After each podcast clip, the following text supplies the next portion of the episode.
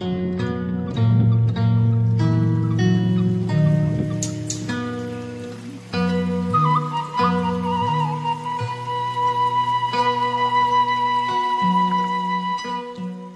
suatu hari di sebuah desa yang begitu tentram dan damai, bernama Desa Kahuripan, anak-anak bermain dengan riang di salah satu wisata desa itu.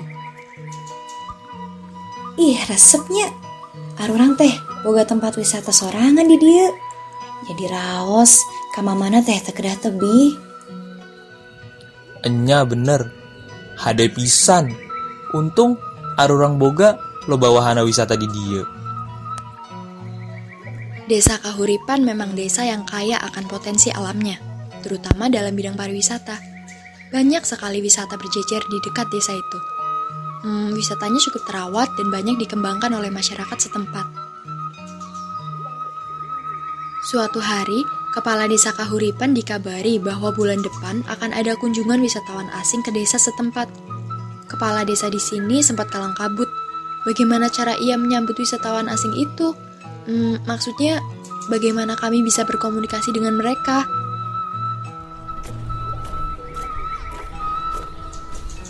Aduh, Kang Asep, kadieu atuh.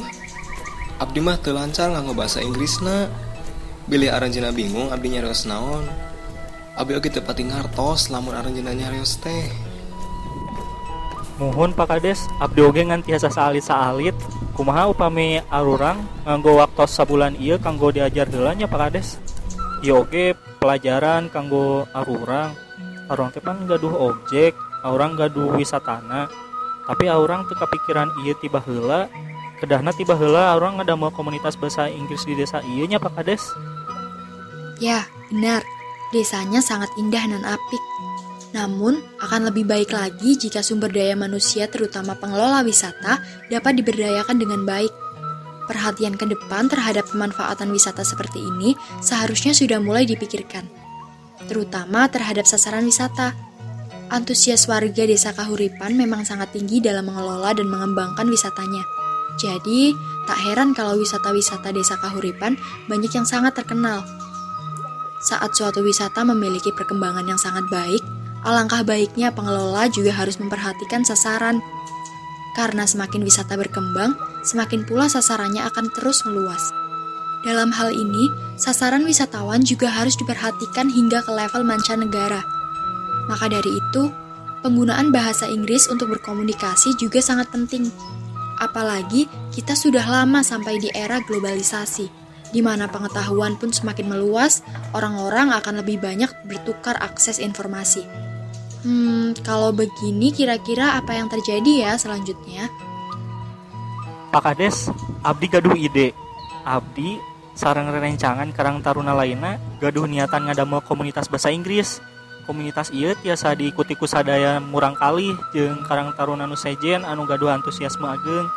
Jeung satrasna bakal orang kelola nganggo waktu jangka panjang sapertos organisasi kitu Pak supados pengetahuan orang karena bahasa Inggris teureun kitu wae jeung orang bakal te kalabakan di saat-saat pos kieu Wah, saya oge eta Sep. Gae-gae. Tapi lamun jeung minggu payun, ieu kumaha nya Sep? Oh, tenang Pak, Arabdi bakal ngadamel komunitas ieu saenggalna jeung ngalakukan persiapan sacukupna kanggo minggu payun. Kabeneran, Asep pan jago bahasa Inggris Pak di sekolah. jeung deui eh, orang tiasa ngakses internet kanggo pelajaran-pelajaran bahasa Inggris di paling dasar. Ade pisan anjeun Sep. Pak Kades mah satuju lah ka Asep. Engke upami periogi naon-naon nyarios we nya.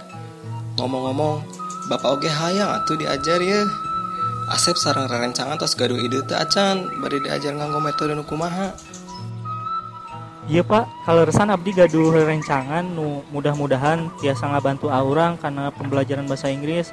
Manehna nyarankeun ka orang tiasa ngakses online pembelajaran nu leuwih gampil dina smartphone Android atau iOS. Tiasa di-download di App Store atau Play Store, Pak. Ya, dampak globalisasi sudah kian merebak. Akses untuk pengetahuan juga sudah meluas. Salah satunya adalah akses pengetahuan melalui ponsel pintar. Dalam pembelajaran bahasa Inggris, ada dua aplikasi yang sangat disarankan sebagai media belajar. Untuk anak-anak, ada aplikasi bernama English for Kids, yang di dalamnya terdapat permainan, topik belajar, dan lain-lain. Aplikasi ini lebih cocok ditujukan untuk anak-anak rentang usia 6-12 tahun dengan bimbingan orang tua. Yang kedua, terdapat juga Duolingo.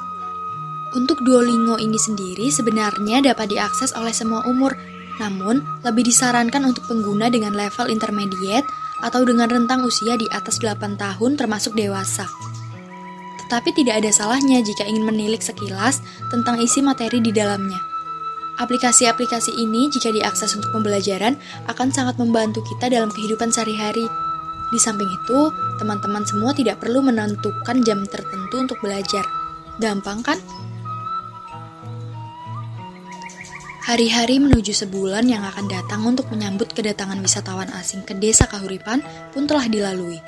Selama satu bulan itu, Asep telah membentuk komunitas belajar bahasa Inggris yang diminati oleh sebagian anak-anak dan sebagian lagi orang-orang dewasa, termasuk pengelola wisata dan Karang Taruna.